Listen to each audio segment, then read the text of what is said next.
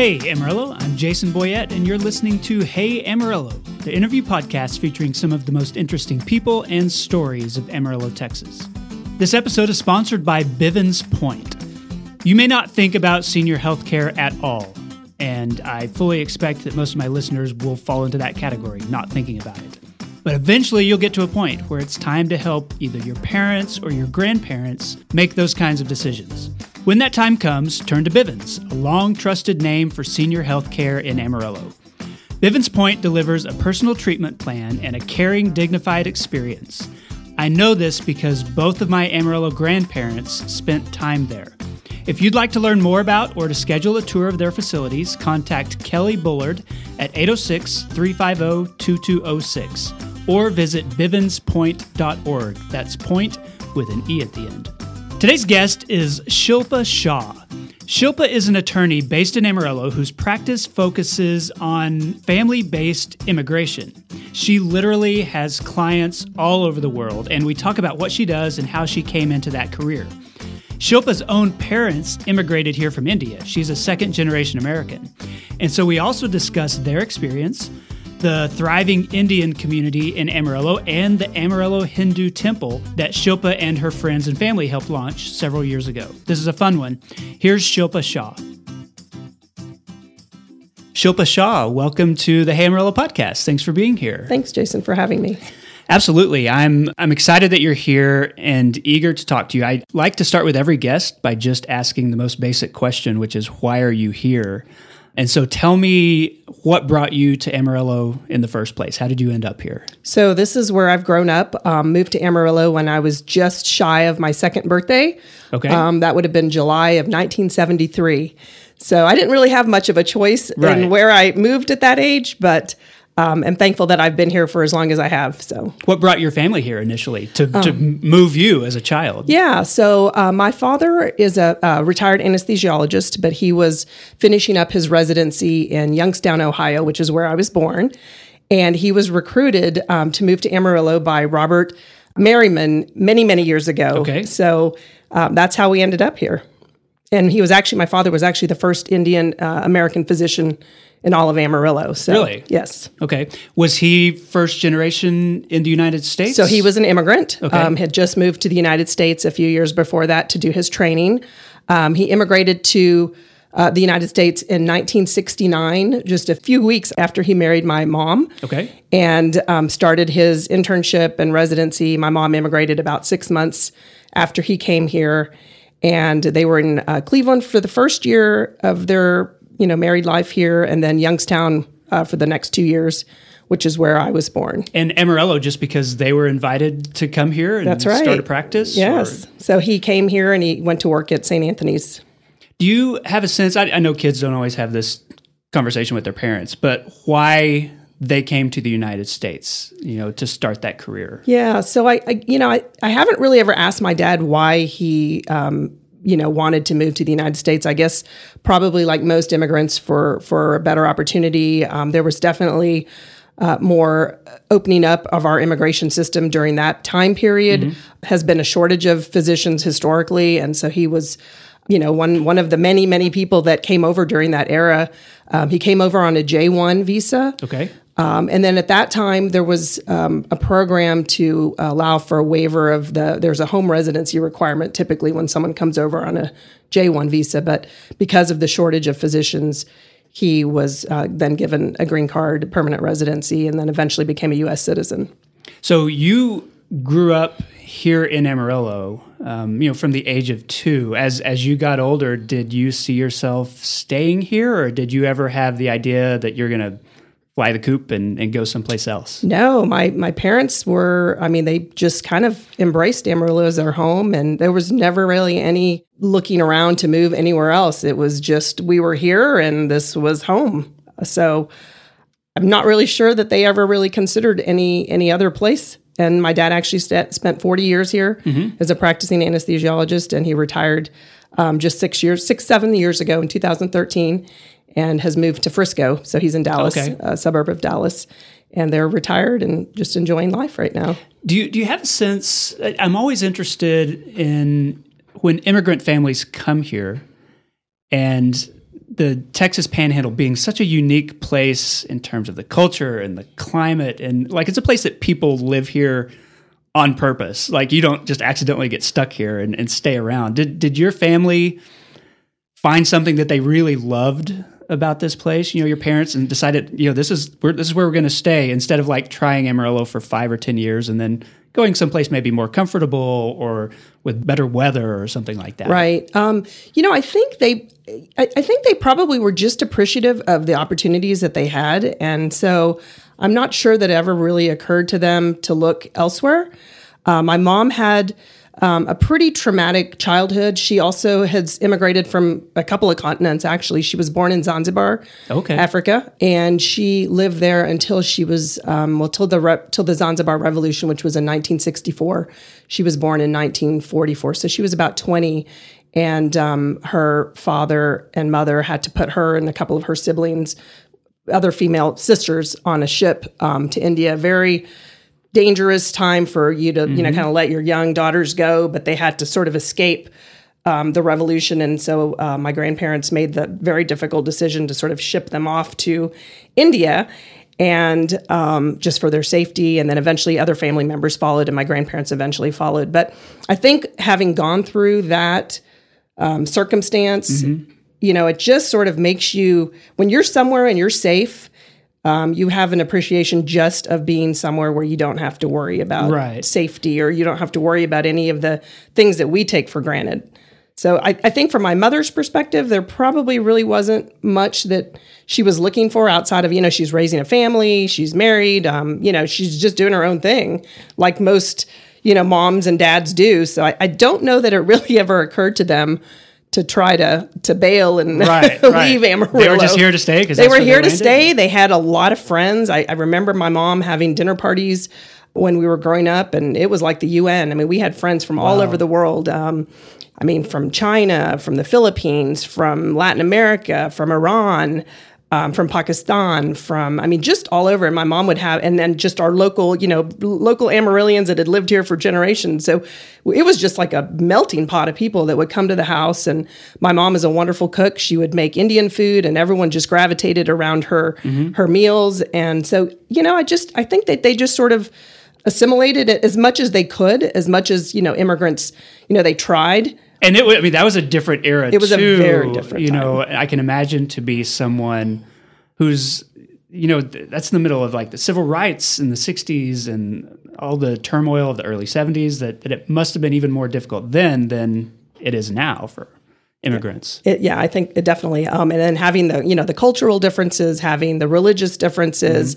Um, you know, they both grew up vegetarian, so that was kind of an issue in West different, Texas. different way of life here. Yeah, and in fact, you know, I think that was their intention for me as well. And my pediatrician pretty much thought I was going to die if I didn't eat, you know, meat products. So eventually, my parents kind of broke down and and would feed me like turkey Gerber, not probably very happily, but they did it for some time, and then. I'm I'm not sure what how old I was, but I was probably about seven or eight years old, and I, you know, I just kind of decided I didn't want to eat meat, and and and really didn't do that afterwards. And so I've kind of been a vegetarian for the last last forty something years. So. Okay.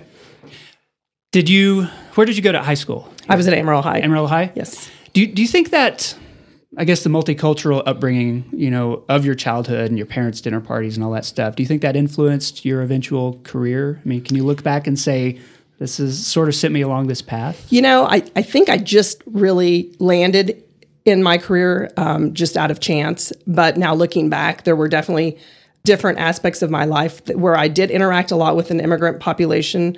Um, even prior to starting my practice, which I started in 2010, I was an adult literacy um, volunteer and I did a lot of um, English as a second language one on one tutoring. Okay. And, you know, and had the opportunity to be with a lot of people from a lot of different parts of the world um, who are learning English as a second language. So I think now, kind of looking back, I had a lot of exposure to people from various parts of the world. I certainly didn't intend to become an immigration attorney. I, I actually um, went out with a with an attorney friend um, and a mentor, Adair Buckner, who kind of just said to me, you know, there's a there's a shortage of immigration attorneys. This was back in 2010, and I kind of thought about it. I'd wanted to get back into the workforce. I had been at home for several years raising the children, and um, was having kind of some, you know, just thinking about what could I possibly do. Um, and she said there was a shortage of immigration attorneys, and I sort of started exploring that. And that's what I did. I eventually hung up a shingle and mm-hmm. um, went to a lot of conferences to educate myself. The wonderful thing about immigration attorneys and the whole immigration bar is that they're a very collaborative group okay. of attorneys um, because we're not pitted against each other in the right. court system. We're right. not adversarial. And so it's it was a wonderful way to learn. So even though I didn't have mentors in immigration in Amarillo, I had them all across the country. And by going to these conferences and making connections, I was able to call up attorneys and or email them and say, "Hey, I've got this kind of a case. This is what I think. What do you think?" And they would, you know, maybe point me in the right direction or tell me, "Okay, these are some of the pitfalls you should look for." Um, and so I, you know, very slowly grew my practice. I wasn't out there um, because I needed to be working. Fortunately, mm-hmm. I, I was able to depend on my husband to support me, but I wanted to do something with my law degree and I wanted to do something meaningful. And it, it I really just lucked out that she happened okay. to say, This is an area you Here's should explore. Um, so you had your law degree already then. I did. You just hadn't been practicing for several years. I had not been practicing. So I, um, so ironically, so I was born in Ohio went to UT for a year in Austin, went to SMU for two years, graduated early um, in 1992 from college. Got married just a couple of weeks later, and then my husband and I moved to Ohio, of all mm-hmm. places. So okay. I've only lived in Texas and, and Ohio. All right. My husband um, is a currently he's a neuroradiologist, but he had uh, matched in radiology in Cleveland, and so we ended up back in Cleveland. Right. And so he did his residency there. I went to law school there, and when I graduated, I, I had a wonderful job at a firm called Baker and Hostetler and um, practiced all sorts of things that young associates do, mostly just writing memos and doing a lot of research. Right. Um, nothing super exciting. Um, but eventually we decided we wanted to be back in Texas, which is where all of our family um, pretty much lives. Okay. And so when it came time for him to look for a job, he had an opportunity here in Amarillo.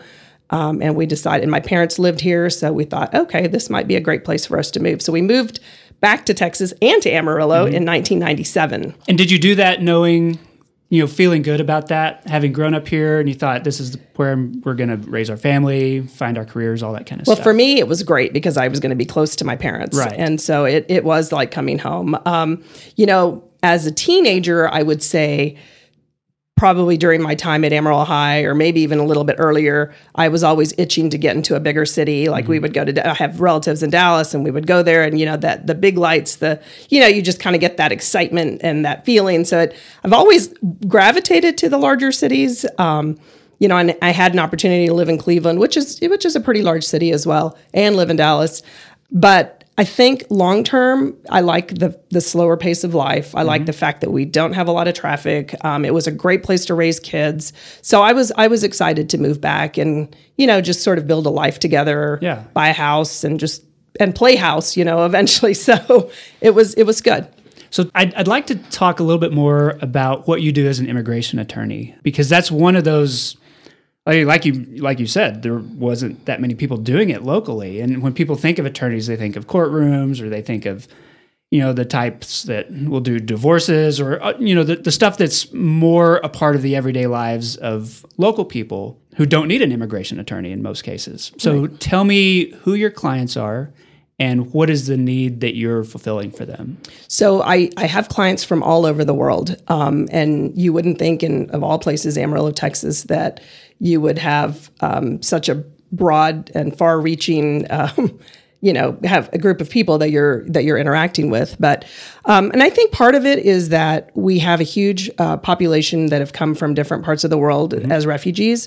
Um, that's one one aspect of it. Um, of course, we have a very large Hispanic population as well, and and then we just have people who have met people um, through the internet and through okay. various travels, and so you know, even people that have grown up in Amarillo have now connected with someone in, you know, Latin America or in Europe or in Asia and are wanting to bring them over as a spouse. And so that, right, currently that's a big part of my practice. Okay. I, I help a lot of people who are either engaged to be married to someone that lives abroad or are already married and are wanting to, you know, um, get a green card or then eventually apply for citizenship. So I would say 75, 80% of my practice right now is to help married couples primarily okay. um, immigrate one of the spouses. And it's a complicated process. Like it's it's something that you need an attorney to sort of navigate you through. Is that right? It you know it really is. Um, a lot of people who would like to save money or may not have you know a lot of resources will try to do it on their own and and sometimes it can get them into a whole lot of trouble and to unwind those messes aren't always it's not always possible to do that um, so yes it's my recommendation not just as an immigration attorney but you know I my my brother who is also an attorney not he practices real estate he always gives me this analogy he's like don't feel bad you know, recommending your services because he's like, you know, if you had a cavity in your tooth, you wouldn't pull your own tooth. Right. And so, you know, I think it's it's wise to at least have a consultation or or to to know that you are on the right page. But I understand a lot of people can't always afford an attorney. Um, we do have wonderful you know Catholic Family Services. They have some lower cost provider services that they're able to do for the immigrant population. Okay. But yeah, I think it's a good idea. Is, is most of the work you do in those happy circumstances where you're trying to get someone you love here, or do you ever get involved with some of the more negative circumstances where it's a deportation or, or, something like that. Right. So, you know, immigration law is very broad in, in the different areas of practice. Um, you have employment based immigration, you have family based immigration, you have removal defense work, which is, you know, the deportation, you have asylum cases. I mean, there's just a, there's a whole host of areas with just within the body of immigration. So I have intentionally chosen to do more of the happy work. Okay. Um, I don't do any removal defense work. Um, that's also a little bit part of the fact that we don't have um, those court systems in right, Amarillo. Right. It, it tends to be a little bit more cost effective for people to have attorneys who can travel to Dallas or have you know offices branches in Dallas or Albuquerque or Oklahoma City. Um, and I'm a sole practitioner, so I, I don't provide that service. But you do you end up having to work pretty closely with you know government officials in places like Dallas or Austin or Washington D.C. I mean, how how much do you have to reach outside this area to get to some of those levels, you know, up the up the chain. Right. So a lot of my work, you know, is with USCIS, United States Citizenship and Immigration Services. Okay. Um, we have local field offices. Um, just last year, our jurisdiction for the panhandle changed. So we no longer go to the Dallas field office. We now go to the Oklahoma City field office, which has been really great for us. I think um, processing times have been much, um, much better than Dallas. And um, of course, the proximity of, of Oklahoma City is, you know, it's still a good 120 miles closer right. than it is to go to, to Dallas. So that's been very beneficial for my clients aside from just dealing with um, that local field office, we also deal with with the service centers and some of the the national offices when when we're processing at some of the earlier stages. And then there's a whole nother set of um, agencies that we deal with, or depart, it's Department of State. It's the National Visa Center. So that's a different government agency than the Department of Homeland Security, which oversees USCIS. So a lot of my practice then is in front of the different embassies and consulates throughout the okay. world. And that has been a very interesting aspect of my my job, especially over the last few years. Um, I've had clients that are uh, nationals of certain countries where we've um, we're no longer allowing nationals from those countries to right. emigrate. Um, I've had clients that have been appearing before embassies where we where they've had to close the embassies because of all the protest. I had one that was um, occurring right during the time when um, Tahrir Square was happening okay. in Egypt, and so that was very tricky to try to get her to be able to go to her, um, you know, her appointment. And so it, it can be pretty challenging dealing with um, embassies and consulates around the world. Some are a little bit easier to deal with than others. But I mean, it's certainly a more challenging aspect of, of the job. I was going to say, I, I wanted to ask like what the timeline typically looks like, but I imagine that's different for every person and where you're coming from and what the situation is. So the timeline depends a little bit about um, your status here in the United States. So, for instance, if you're a United States citizen and you're trying to sponsor a wife, then you're considered an immediate relative. So there's a whole kind of process that we go through for those people.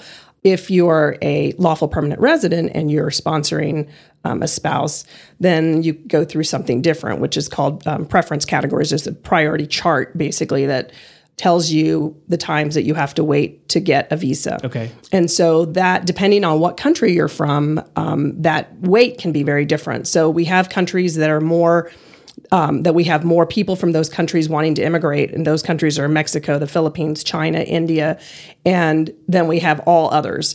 And so, depending on where your person is that you're trying to bring over, you know, mm-hmm. from whatever part of the world, um, if they fall within one of those countries that's oversubscribed, they may have a long period of time okay. that they have to wait. And so that's when you hear, you know, sometimes you have US citizens who are trying to sponsor siblings from Mexico or the Philippines, and the wait might be 20 years before a visa becomes wow. available.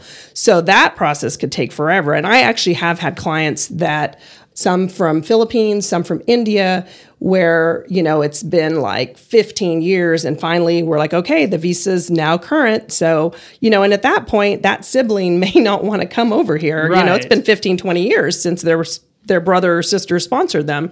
I actually have had a handful of people come over as green card holders after waiting all this time and we go through everything. We get them a green card, and they live here for several months, and they just don't like it, hmm. and they give up their green card and they move back home. Wow! So.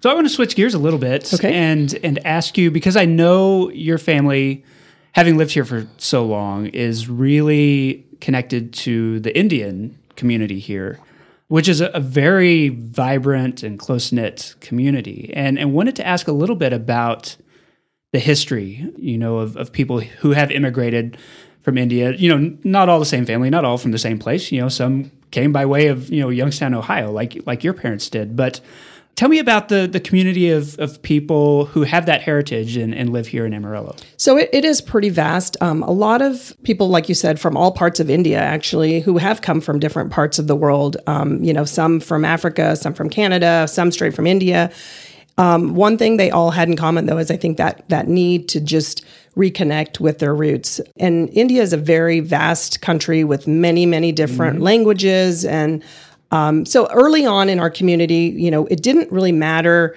if you spoke a different language or if you if you were a different religion, because as we know, India is home to many different religions, um, and so we uh, eventually there there were a group of you know early early Indians, probably in the in the 80s, I would say, that got together and said, you know, we really need a community center. And so they banded together, raised enough money, and they were able to buy a, um, I believe it was a former church on Taylor Street, and converted it converted that to the um, Indian Association of mm-hmm. Amarillo. Mm-hmm. I believe that was in the early to mid 80s. Uh, my parents were also instrumental in helping that kind of come to fruition, buying the property and eventually getting that off the ground that became sort of the cultural hub. Um, okay. So, you know, different cultural or religious events were celebrated there. People could also rent out the facility to hold like engagement parties or weddings, things like that. So, you know, that's been around since, like I said, since the 80s. So, a really, really long time. And how many people it serves, I, I really wouldn't be able to tell you, but I would say hundreds of families. Mm-hmm and it d- doesn't matter if you are you know uh, muslim faith hindu faith jain faith buddhist if you have this indian origin and you want to be a member that that was fine. Everyone is was welcome and is still welcome. Later on um, when i came back to amarillo in the late 90s and then had children and was with my group of friends and indian friends we all had these little toddlers and little babies and and we thought, you know, it would be really nice to have somewhere for them to go more for religious training mm-hmm. or just just to be part of a religious community because that is one thing that I felt growing up here that I really missed. Um, I didn't have anywhere to go on Sunday mornings when everyone else was at church. Right. So that was always something that I think I felt either embarrassed about or just didn't, um, you know, you just don't quite fit in when everyone else is somewhere and you're not. Um, Especially in a place like Amarillo, where right. the first question you get asked when you meet somebody new is, "Where do you work and where do you go to church?" You right, know? right. So I think that was uh, for my for my purposes that was impetus for me to get involved with. Um, with my friends and to really spearhead um, building the Hindu Temple of Amarillo, which after several years we were able to do, and it, has been running now for since 2007, I believe. So it's been 13, yeah. 13 years. Yeah. Um, does that sound? Yeah, it, I don't know. Time flies. Um, so we have a full time priest there that takes care of the temple property and grounds, and but it was a long process. But with the help of so many people in the community, um, we had volunteers volunteering their building services. Um, I volunteered my legal services. People donated a lot of money and their time, and we were able to to come together. And and that is a very unique thing for communities of our size. Um, Lubbock and Midland and some of those other places had been trying to do that within their local Indian communities for a long time, and um, we were sort of the first ones to okay. do it. And I think I I think they have um, also kind of followed our lead, but but we were the first, and people really. I think they really appreciated the fact that we were able to do that, and part of it was there. You know, there was a group of about five families, and we were all friends first, and we sort of came together, and we were doing activities in our homes every you know every month where we would get together and we would sing um, religious hymns. We call them bhajans, um, and we would talk about real you know try to teach the children and just some basic things. And then we sort of realized that we needed to have something more than just you know our homes to do this. Right. And so that was the impetus behind trying to get this up and running. But it, it, took several years before we before we were able to break ground and to get something consistent. Yeah, I was going to ask. You know, with other religious systems, there's there's always like this communal sort of instinct um, that you know churches want to gather together for whether it's a um, you know sermons or just sing and, and things like that. Does does the Hindu faith have the same communal type of element to it? You know, for someone who doesn't know much about the religion? Very much. So I would say um, in Hinduism, it's not only is it that communal, you know, coming together at a temple, but it's it's definitely a way of life. It, being a Hindu is every day. It's how you live your life. It's how you practice your faith. So, you know, everyone always says, you know, you don't have to really go anywhere to be a Hindu. Mm-hmm. You don't really have to go anywhere to pray. God is within you um, wherever you are, you can be spiritual, be religious, you can practice your faith. And so it's not one of those things where you just kind of, you know, don't remember what you're supposed to do all week and then kind of just go somewhere and be together. And, and so it, it's great to have it because I think it's important, especially for our children, to be able to understand what mm-hmm. what are the tenets of our religion but it it certainly you, you could be there any day of the week and and in fact people are there different days of the week so it doesn't have to be just on a particular day there's activity at the temple every day i know when you have um, let's say an immigrant family and they're here first generation and you know you're in a place like the united states that's got this melting pot quality and you want to you know be able to live and work and move within the larger culture but also retain those traditions whether it's family traditions or cultural traditions or religious traditions. And so when you've got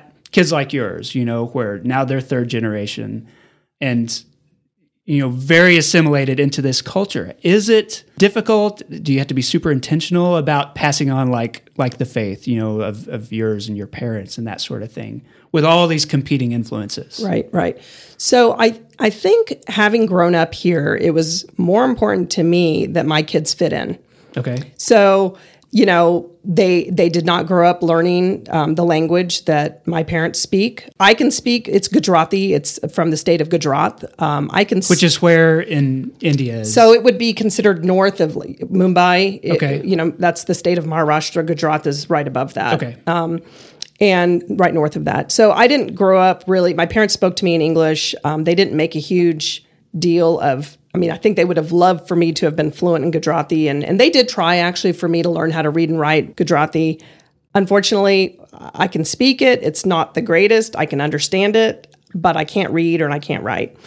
So when my husband and I, who's also Gujarati, um, he can he can speak it same as probably about the same as I can. Um, we didn't make a huge effort to try to get our children to speak the language. Right. My parents would try every now and then, but it wasn't very consistent. So the English part of it kind of overtook. We, you know, they don't have a second language. A lot of our friends did make the effort, and a lot of our friends were immigrants themselves. So they really had language was really a part of their growing up, you know, because we'd already been once removed Right. Every generation loses a little bit of that. I we guess. did. So we unfortunately we lost the the, the language part of it. I, I, kind of wish now in retrospect, if I had it to do over again, I would have tried harder for them to to learn a second language. Um, I think it would have made it easier then to learn subsequent languages. But our friends have done a wonderful job of having uh, English or Hindi, um, you know, and other languages from you know there's Telugu, there's different languages, and and their children do speak those languages. So I think that that's a wonderful uh, quality that they were able to pass along. My husband and I really made more of a conscious effort to try to pass along our religious tenets, um, not necessarily just um, you know, going to the temple and those aspects, but um, we're all vegetarians and we have a strong belief system in not harming any animals. And so for us, that was makes this a really unique place to live. you know, where the cattle culture is so prevalent here. Right, but. right. Um, and so that was very important to us.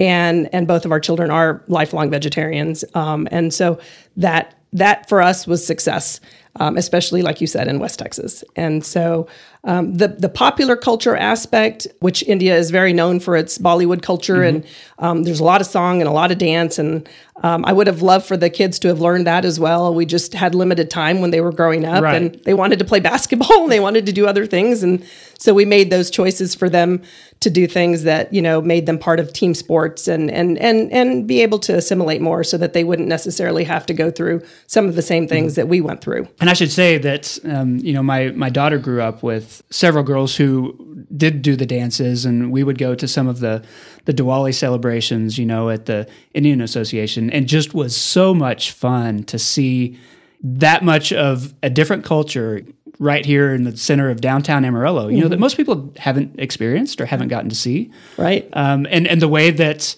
you could see all the different generations, you know, passing along those those different things was right. was really impressive to me. Right. Yeah. It's. I mean, we've been blessed to have people that have been giving of their time to teach those dances, and I mean, it's it's a big production year over year. There were several months of practice that went into those dances, and and our kids did participate when they were younger, but as they got older and the dances got more complicated, they sort of went off um, on their own. So I'd, I'd like to hear because you are you know, whether it's culturally and religiously, you know, you have a lot of differences from this surrounding culture because of the vegetarianism, because you're Hindu in a place that's predominantly evangelical or Christian. Does it feel like you're a close part of this area? Does this feel like home, or do you still feel like, well, there's, you know, we're still not quite the same as everybody else in Amarillo? I mean, has that been something to balance with your kids or to talk about or yeah so i think um, probably my husband and i will never feel that connection just because we are different and we still kind of feel like there are barriers. Even though you grew up here. I mean you've yeah. been here all of your life. Yeah yeah even though we grew up here um, i think my kids don't have that that feeling. I think for them you know they don't see color they don't see religion. They're sort of just you know everyone's just friend you right. know friend. And so you know it's been a lot easier for them and i don't know if it's just because we made that effort for them to just kind of get out and assimilate even more than our parents were able to you know let us do um, but yeah I, I, think for my husband and myself we'll always have a little bit of that mm-hmm. um, not feeling like it's quite home, even though it is in our heart. Right. And, and you know, uh, we love the land, we love the people. There, I mean, there's not any issues like that. But you know, you're still a little bit different than the vast majority of the people around you. And for instance, the few times that I've been back to India, even though I you don't really have too much um, family left there anymore, most everyone's in the, the United States or England, or but you still when you when you land there and you um, are with people that are the same color as you, the same religion, yeah, I mean, it, it, feels a little bit more like home, and mm-hmm. I think that's natural for everyone. I think you, you know, where where your people are, where people right. that are most similar to you is always going to feel more like home. And then actually, I still have the same feeling even when I go to Africa, even though I mean, I don't, you know, I mean, I, I just have that connection to the land there. So I, I don't know. I mean, I guess there'll always be a little bit of that tension, even though I consider Amarillo to be my home. I can't imagine really living anywhere else right, right. now in my life but I, I imagine most people who you know are kind of in the minority would feel the same way. And is that you know dealing with immigrants um, as as you do with your career? Is that a pretty common experience? That even if like outwardly Amarillo is very accepting, and I, I think the people here are. Um, that there's something about not fitting in in some highly visible ways that that keep certain groups, you know, from from really feeling comfortable even after years and years. Is right. that accurate? I, I, think it is accurate. I think there's always going to be a little bit of that, um, and then you know, like you said, generation over generation, it, it probably fades. Mm-hmm. But for that for that immigrant community, for the you know the people that have come over from a different country, yeah, I, I believe they will feel like that, and and. I don't know how you alleviate that. I mean, I think, like you said, I mean, people in Amarillo are very welcoming and very open Um, you know, the the was looking at the Southern Poverty Law Center. Um, they have a, a, map of the United States where uh, you know they they document different race based or hate based crimes, mm-hmm. and I was really uh, pleasantly surprised to see that that there weren't any incidents in all of the Texas Panhandle. Really? Yeah, and most of them occurred more in you know the Dallas area or East Texas, and so I I thought you know that that does kind of fit with what I know about Amarillo. Um, I think that people are genuinely very kind, and you know, even if they don't understand necessarily where you came from, or they may not understand your religion, or they may try to to change you and and yeah. hand you a Bible, which I've had happen on a number of occasions. I'm sure. Um, but but I think genuinely speaking, people are very kind, and they're not going to act on any sort of biases that they might have. Hey Amarillo is sponsored this week by Jimmy John's Gourmet Sandwiches. Jimmy John's has three locations in Amarillo two along I 40 and one downtown near the ballpark. With baseball season starting in April, the downtown location will be open for all games, and these franchise locations are all owned and operated by an Amarillo resident. This show is about Amarillo and the community, and Charles at Jimmy John's is always willing to help out with events, donations, whatever. So hit him up and go eat some sandwiches. Also, a couple of pieces of podcast news. Number one, I've launched an email newsletter. We've released a couple of those now to accompany the show every week. It's got background stuff about the guest, about the interview process, about recording. Uh, it's got some news about Amarillo. I offer some opinions. There's a lot of different stuff in there. Uh, it's been fun working on it. I hope it's fun for those of you receiving it. If you'd like to get this weekly email, sign up for it at bit.ly slash hey newsletter. That's bit.ly slash hey newsletter. And number two, we a couple of weeks ago announced the second annual Hey Amarillo Beer Festival. It's June 20th at Starlight Ranch. It's going to feature live music, beer tasting from a bunch of local breweries, uh, also from Texas craft beer lines, and a whole lot more.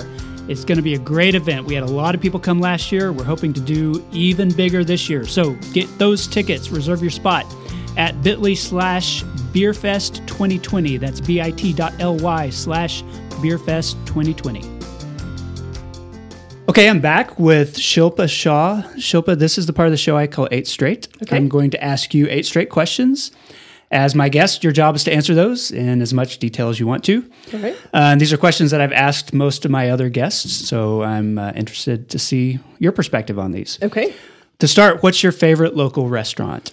Um, so I don't eat out a whole lot, okay. but when we do and we go to celebrate different occasions, um, I love a good pizza. And Five Seven Five Pizzeria, the original on Civic Circle, okay. is my favorite. Why is that one your favorite as opposed to the newer I, one? I think I like the smaller, more cozy environment. Okay. So yeah, it, now there can be some waiting at, at that one. That's but. true. That's true. Okay. But we tend to eat early, so. All right. What's your favorite local coffee shop? So I really um, enjoy having a nice cup of coffee at home, um, by the window, on a sofa, or in, in bed. Um, but when I do get out and have coffee, my favorite would be um, Palace on 34th and Coulter. Okay, why that one? Um, so that's my daughter's actual favorite coffee shop. Uh, she tended to frequent it quite a bit in high school, so um, she was the one that introduced me to it, and it, it probably has the most fond memories for me. Okay, good. What does this area have too much of? Uh, this one I had to think about a little bit, but I actually don't like the litter. Um, okay. I, I feel like when you drive down the street, you shouldn't be seeing a lot of plastic bags and mm-hmm. a lot of um, people throwing out their fast food. And, um, you know, it's funny when I first moved here and I, my husband would comment on, when we moved back, um, my husband would comment on it and I would kind of tell him, well, it's really windy. So maybe that's why you're seeing all this litter. And he's like, well, yes, but someone actually had someone to throw else's litter. It's blown in from. So yeah, that's that's a little bit disappointing to me because we have such a beautiful landscape, and so when you're driving down, you know, even like Gem Lake Road or somewhere that has like a beautiful, you know, fence, um, a barbed wire fence to you know to keep out the cattle or whatever, and then you see all these plastic bags that are sort of blown up against the fence or or even decorated on the trees, which mm-hmm. is far far worse even. Um, yeah, that's a little bit disappointing. And I've I've been behind a lot of people who just you know will roll down the window and toss out their fast food bags. So that I would love if we could appreciate our our town a little bit more and try to keep our litter in our trash cans. I was going to say, do you think that's a is that an Amarillo problem? Is that a problem you've seen in other communities? Is it worse here than in some other places? I honestly think it is worse here, and, Okay. and I think people, you know, blame the the wind, and maybe that has something to do with it. But you know, eventually, you know, you can't blame just the wind. You got to blame the people for not keeping their area clean. And I mean, I just I, I can't even understand. Like, I can't wrap my head around people rolling down a window and throwing their Mm-hmm. Oh, their litter out. That just boggles my mind. So, um, yeah, I would love to see less litter, and I think we would all enjoy our. I mean, we've got a beautiful town. Let's keep it clean. totally agree.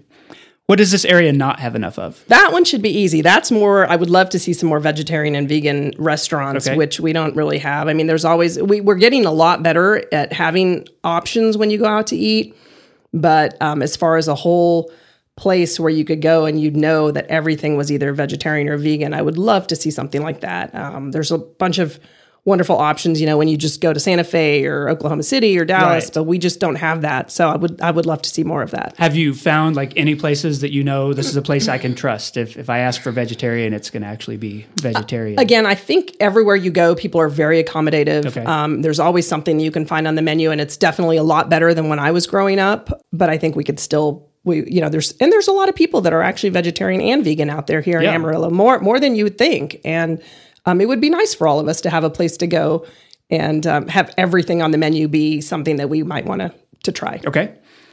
What's the most underrated aspect of living in Amarillo? I'd have to say probably just the commute. I think it's a great. I mean, our quality of life is so much better because we don't have to sit in traffic and we don't have long commutes. And um, so, I mean, I think it's added. It probably adds years to all of our lives. Yeah. So I think that's a great aspect of living here. Okay. And this is a question I ask a lot of guests, and I'm really interested to hear your perspective as a vegetarian. But when was the last time you visited the Big Texan? So that's a funny one because I've only been to the Big Texan twice in my entire life. Okay. Um, and one of them I'm told by story. So my father, when he interviewed here, they took him to the Big Texan and um, took my mother and I, I was there with them. And apparently, I guess I was around two years old.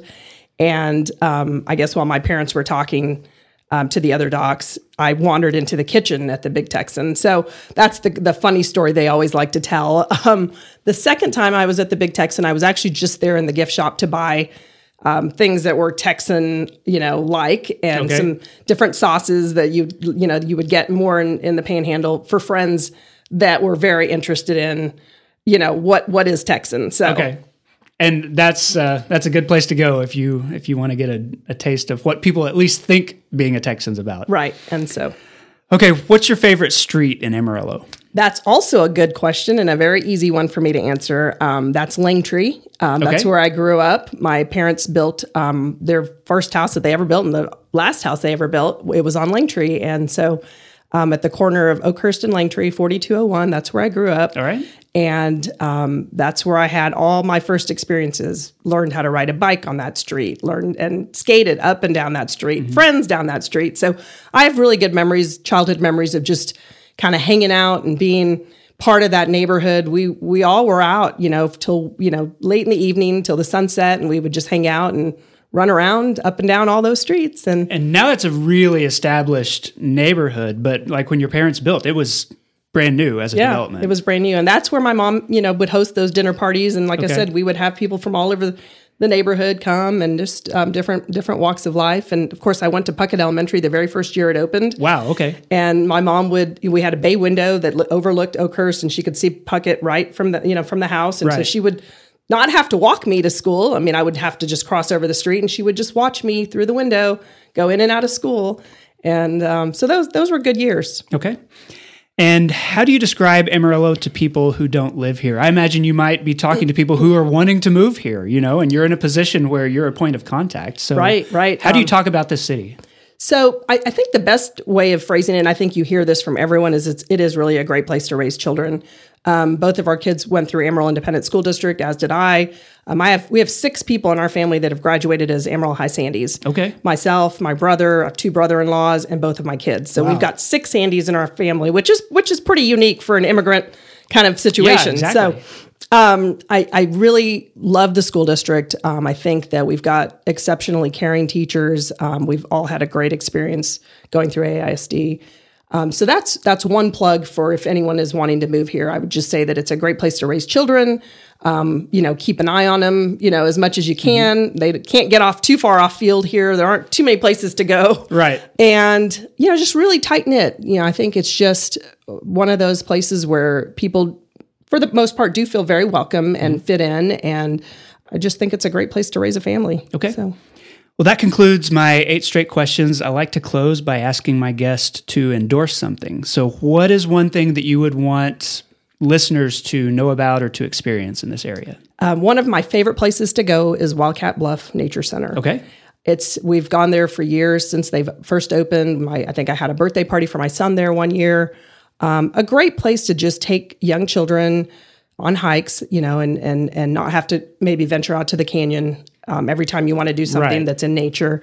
Uh, it's a great place to go. Just within five ten minutes, you're pretty much you know surrounded by just by the flora and fauna of of the Panhandle. You can't really hear too much in terms of cars or you know other uh, normal you know city noises you really just do feel immersed in mm-hmm. a place that you can get down off the bluff and not see anything but you know the the surrounding natural landscape there i mean you you lose sight of the buildings of amarillo or any of the other stuff it's just a great place to get unplugged for an hour leave the phone in the car and just i've taken my kids there um, for years and we we did a lot of hiking when they were younger the other aspect of it is just the historical aspect mm-hmm. and and being an immigration attorney and kind of talking about this, it sort of reminds you of the fact that you know we weren't the first people here, right? And um, long before the settlers were here, we had the Native American population, Comanches, and um, one of the things that I'm particularly proud of is the um, Quanah Parker Trail. We have the arrow there, right. and my son did the the whole billboard. He was part of that inauguration okay. ceremony. Cool. And he wrote up the the Quanah Parker information that's posted right there outside the board. So, um, yeah, it's just it's a great place for for people to go to. A lot of people, you know, may not know about it, no. and um, you know, if you have a desire to get out in the wilderness and just take a nice walk and take a hike, it's it's a great place to go. Okay. Shilpa Shah, thank you so much for being on the Amarillo podcast. Thanks, I appreciate Jason. it. I appreciate it. And that concludes the show. First, I want to say thanks to Shilpa for the interview. You can learn more about her law practice at shawlawusa.com and about the Hindu temple at amarillomandir.org. Thanks also, of course, to Jimmy Johns and Bivins Pointe for sponsoring the episode, and Angelina Marie is the source of all the editing sorcery on this podcast. Sign up for the email newsletter at bit.ly slash hey newsletter Hey Amarillo is made possible every week thanks to the financial support of my executive producers. That includes Wilson Lemieux, Wes Reeves, Katie Linger, Jason Burr, Neil Nossaman, Ryan Pennington, Corey Burns, Criselda, Jennifer Callahan, Patrick Burns, and Josh Wood. You can put your name on that list and support the show. You can become a sponsor, any of those things at patreon.com slash heyamarillo. This has been episode 128 my name is Jason Boyett. Thank you for listening. I really do appreciate it. I'll see you next week.